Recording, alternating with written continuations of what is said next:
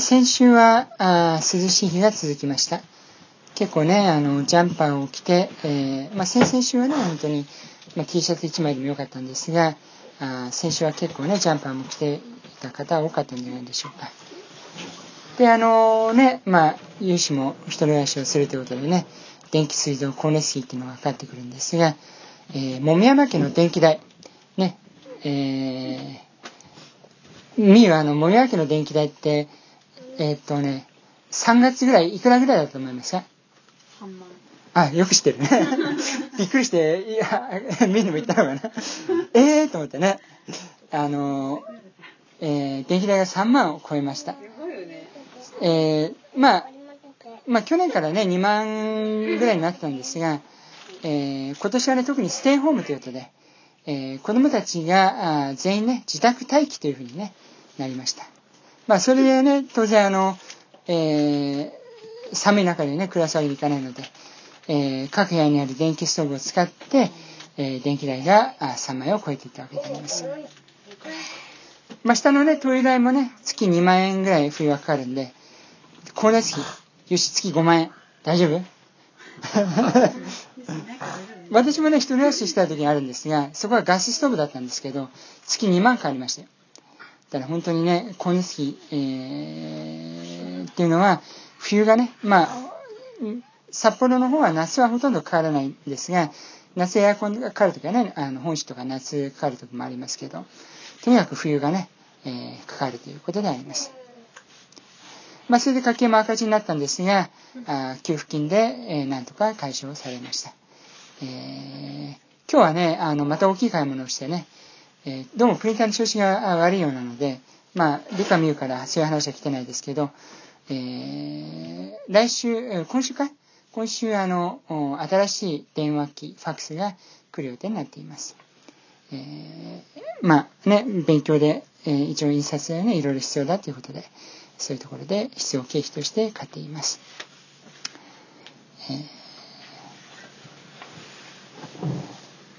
またね、今週ですけど、家族のね、何人かで、十勝地方に行く予定であります。で、ね、しおちゃんもね、動物園デビューってね、動物園、ガオーってね、ライオン見れるってね、そういう、赤ちゃんがいますけどね。で、8月には、ニセコ留守の旅行も計画しています。地元ね、北海道で、消費をして、経済活動ね、特に、旅行業というのはなかなか大変なんですが、そういうところの活性化を応援したいと思っています。私はね、旅行が好きだってね、みんな知ってると思いますが、私の次回の飛行機搭乗予定はね、10月なんですね。10月。去年はおそらく10回で聞かないぐらい飛行機乗ったんですが、今年は本当に飛行機、2月3月、1月2月か。乗った以来全く乗っていないですね。そして次は10月ということであります。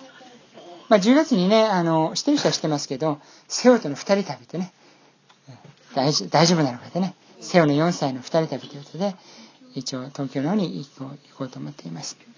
それまでに、日本は大丈夫だと思うんですけどね、11月には海外に行く予定もあるので、本当にコロナのものが落ち着いていればと思っています。今日のタイトルはね、反キリスト。反キリストね。融資反キリストって言ったらどういうイメージあります？キリストは嫌いと。なかなかね、本当に素直な言葉ありがとうございます。そうだね、キリストは嫌いだね。じゃあ、ゆきえさんどうですか？反キリスト。キリストに反対する人たち。いいでしょうね。キリストに反対する人たちですね。はい。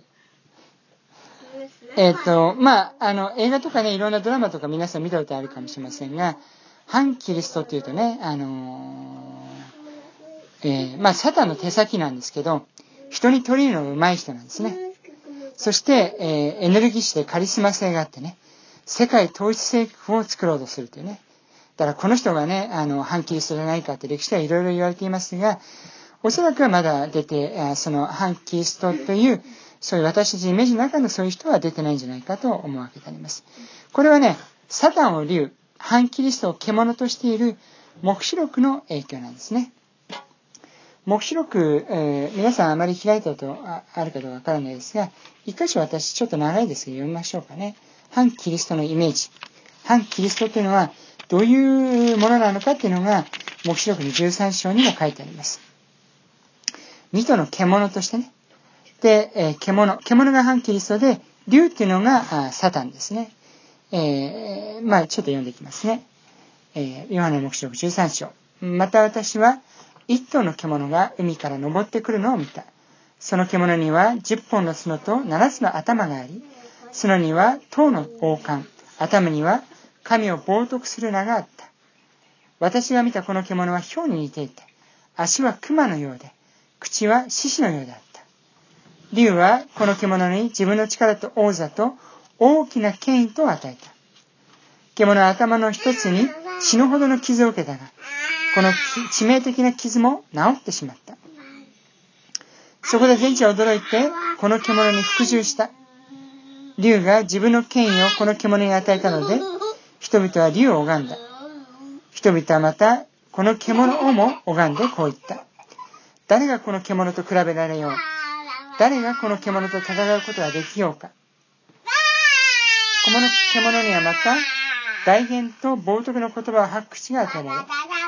42ヶ月の間、仮装する権威が与えられた。せいちゃん話し合うんだら2回行きなさい。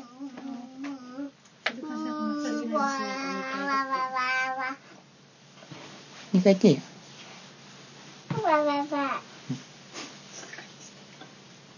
ついてますね。6節から。そこで獣は口を開いて神を冒涜し、神のとその幕や手に住む者たちを冒涜した。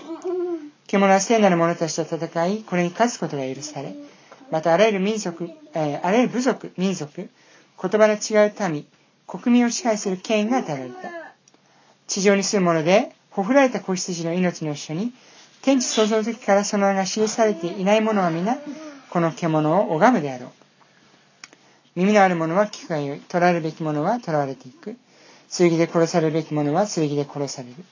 ここに聖なる者たちの忍耐と信仰がある。11節以降は、今日はちょっと省略したいと思うんですが、こういうところで反キリストというのが、その竜なるね、サタンの剣を持って、この地上に来て、クリスチャン以外の人たちが、世界中の人たちが、その獣を拝むというふうにね、書いてあるわけであります。今日はね、明確に反キリストというふうに書いてある、ヨハネの手紙第1のところから、その反キリストというのは、この獣もそうなんですが、どういうものかということをね、ちょっとお分かりしたいなと思ったわけであります。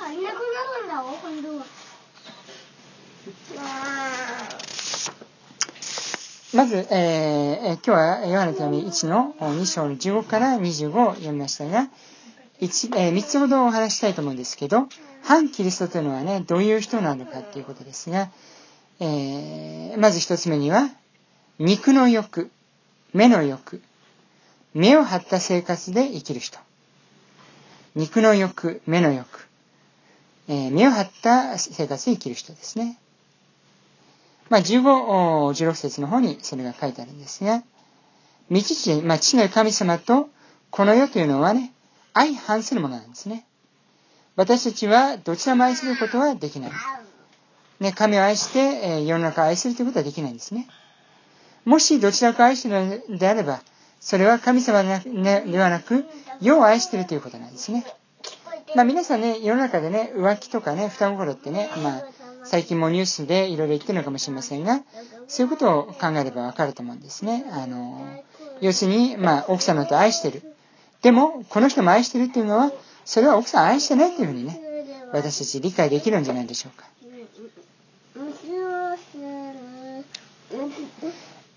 マタイの福音書のね、マタイによる福音書6章24にはこう書いてあります。誰も2人の主人に仕えることはできない。一方を憎んで他方を愛するか、一方に親しんで他方をとんじるか、どちらかである。あなた方は神と富とに仕えることはできない。あなた方は神と富とに仕えることはできない。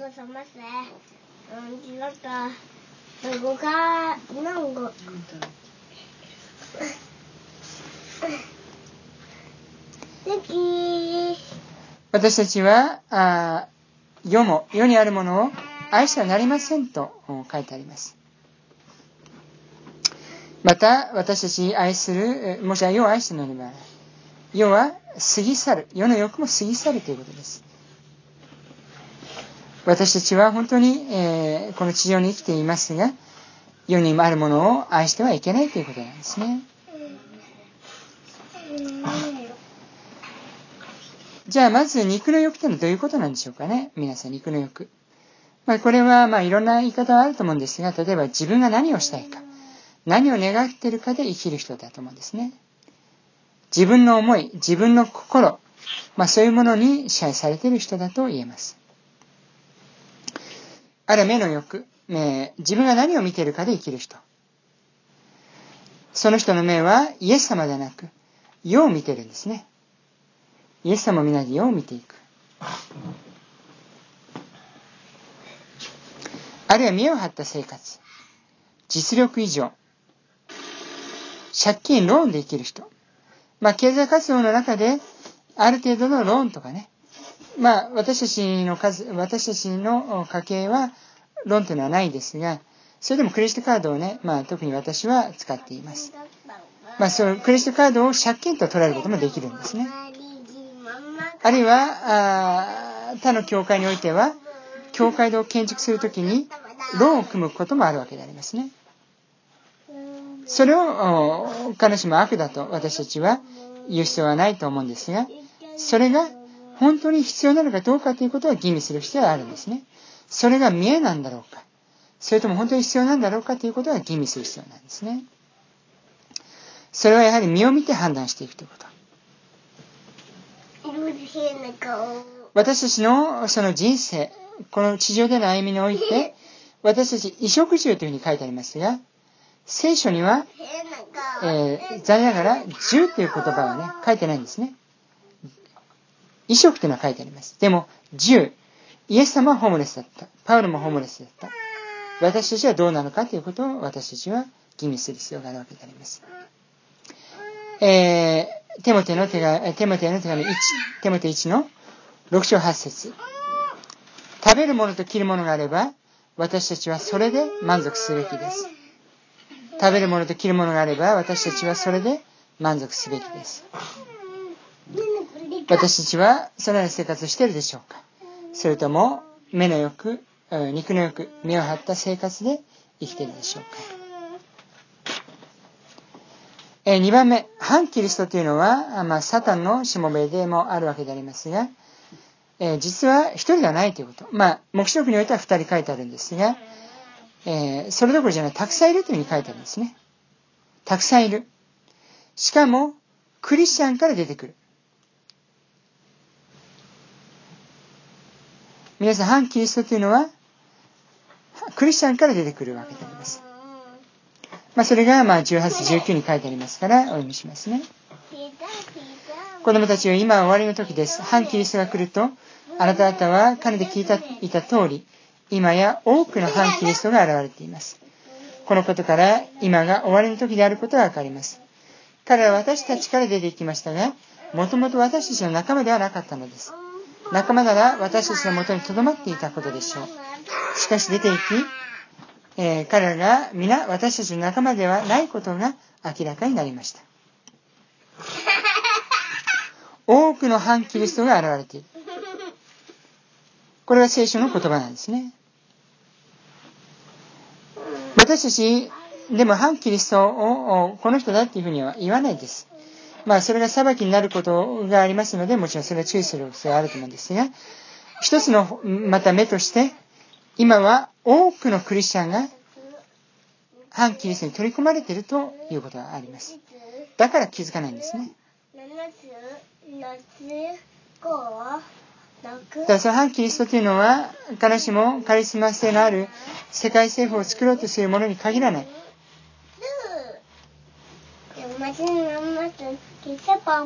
デマスは世を愛したと書いています。デマスは世を愛した。デマスというのはパウロの弟子でありましたが、また聖書の別の歌詞においてはデマスもよろしくと言ってますというふうに、本当にパウロの側近の一人だったんですね。でも彼はパウロが殉教に際して、もうこれ死ぬだろうというふうにね思った時に見捨てたんですね。そしてデマスは世を愛し去っていったということ。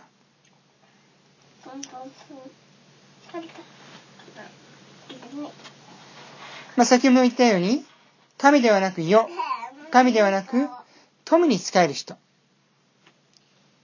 もう一つを言うのであれば、今、アメリカの方で話題でありますが、差別をし、兄弟を憎む人。これも反キリストと言うことができるわけであります。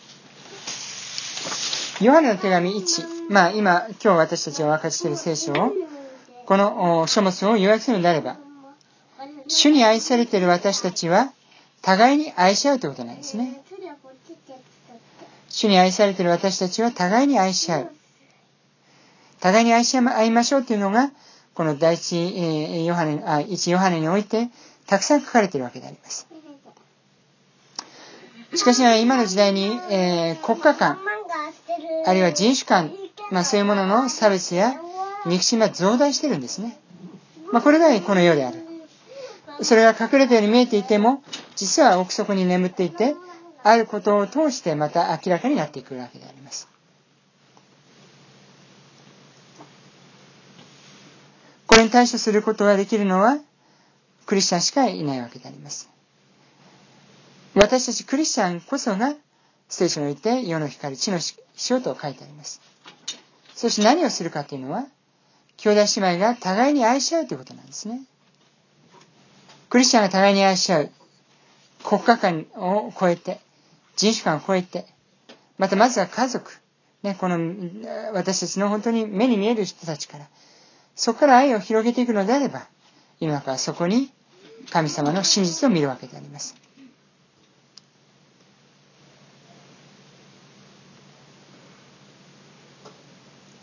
3番目、御子と御子、父なる神様とイエス・キリストを否定するものである。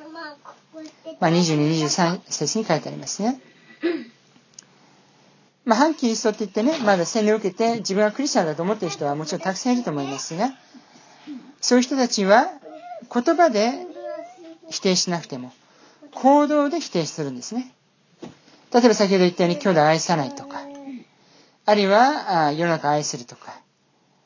例えば夫婦関係において、お前を愛してるって言っても、他の人の、女の人のところに行ったりしたり、また、奥さんにお金渡さないで、借金を作っていったりしたら、その愛っていうのは疑われるわけでありますね。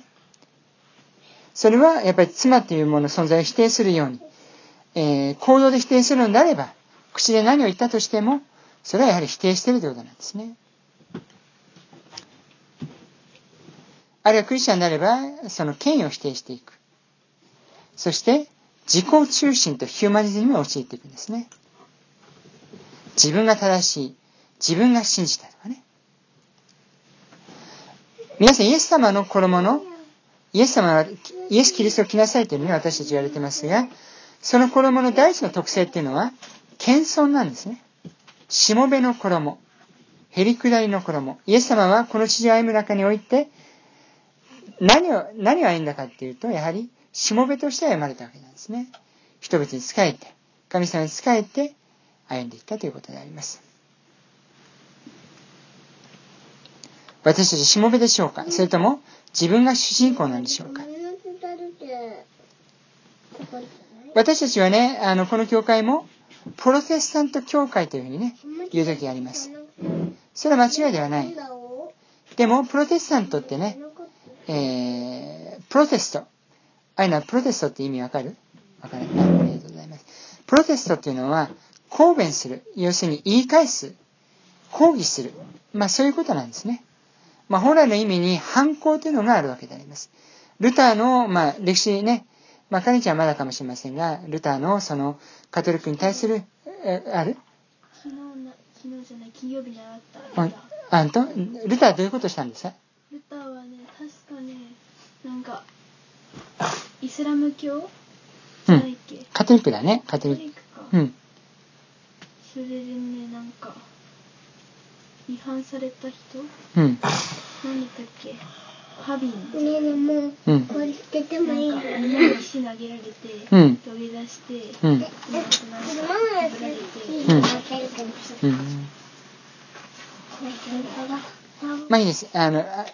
かなりありがとうね。ルターの宗教改革記念日っていうのが10月31日にあって、そのカトリックに、ルター自体は神父だったわけでもありますが、抗議をしていたんですね。それはもちろん良いところもあった。ね、聖書のみ、信仰のみということでね、歩んできたところもありますが、その抗議、その信仰、そのカトリックのプロテスタントで生まれた、そのスタートが、そういうところでスタートしたわけでありますね。だから、それが、行き過ぎると自己中心、個人主義の信仰を養っていって、教会分裂の歴史をたどってきたんですね。プロテスタント教会っていうのは、いくつか大きい教会もありますが、分裂の歴史というふうにも捉えていくことができるわけであります。だから私もね、もちろんそういうような、教会に行って、そのような進学校にも行ったわけでありますが、私はそういうね、教会や進学校の、そういう団体のムーブメントをやめてね、他教会との関わりもセーブをして、すすきのには関わっていったんですが、私は聖書と向き合ってきたんですね。聖書。聖書主義というのもプロテスタント信仰の一つの特徴でありました。皆さんね、何回も言いますが、天国にはプロテスタントいないんですよ。さらに言うのであれば、言葉の意味で言うのであれば、カトリックだけなんです。知ってました？カトリックだけ。ユシ知ってた？やばいの、カトリックに変えないとダメだね。大丈夫？カトリックだけなんです。みんな知らなかったと思いますね。当教会では唱えていないんですが、皆さん、使徒信条って聞いたことありますかね？使徒信条ってね。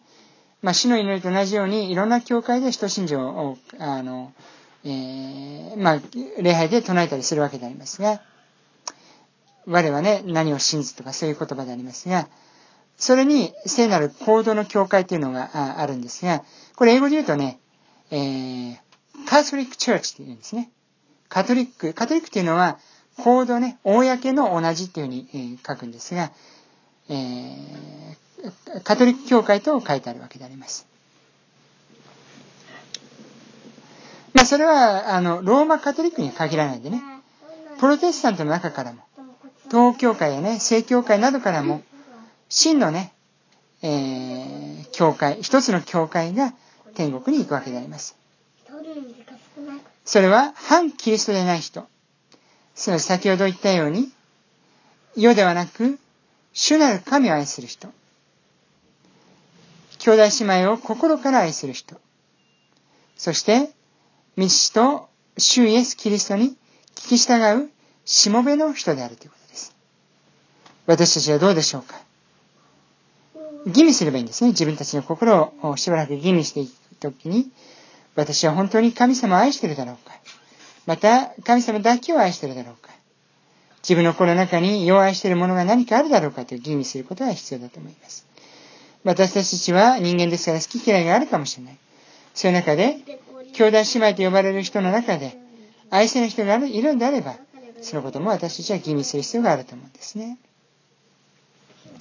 私たちは聖書、また祈りを通して主なる神様から声を聞いたのであれば、それに聞き従っているかどうかということも吟味することが必要であります。私たちは誰が反キリストかというふうに指をさす必要はないんですね。裁きは神様から来ますから、私たちは誰をも裁く必要はないんです。しかしながら、私たちが本当に真のクリスチャンとして、イエス様と本当につながるものとして歩む中において、反キリストとはどういうものかということを知って、私たちがそういうものから離れる必要があるということを今日お話ししました。それではお祈りをします。天のお父様、感謝をします。あなたがイエス様を使わせてくださり、私たちを救ってくださった恵みを感謝いたします。今、天国において、その結婚が挙げられる中において、私たちが一つの表現をするのであれば、婚約として、この一日一日の、私たちはすでに救われていますが、整えられている恵みも感謝いたします。私たちはその一日一日を、喜びのり感謝を持って生きていくことができるように、助けてくださいますように。感謝をしてイエス様の皆によってお祈りいたします。アーメン。それでは献金袋を持っていきましょう。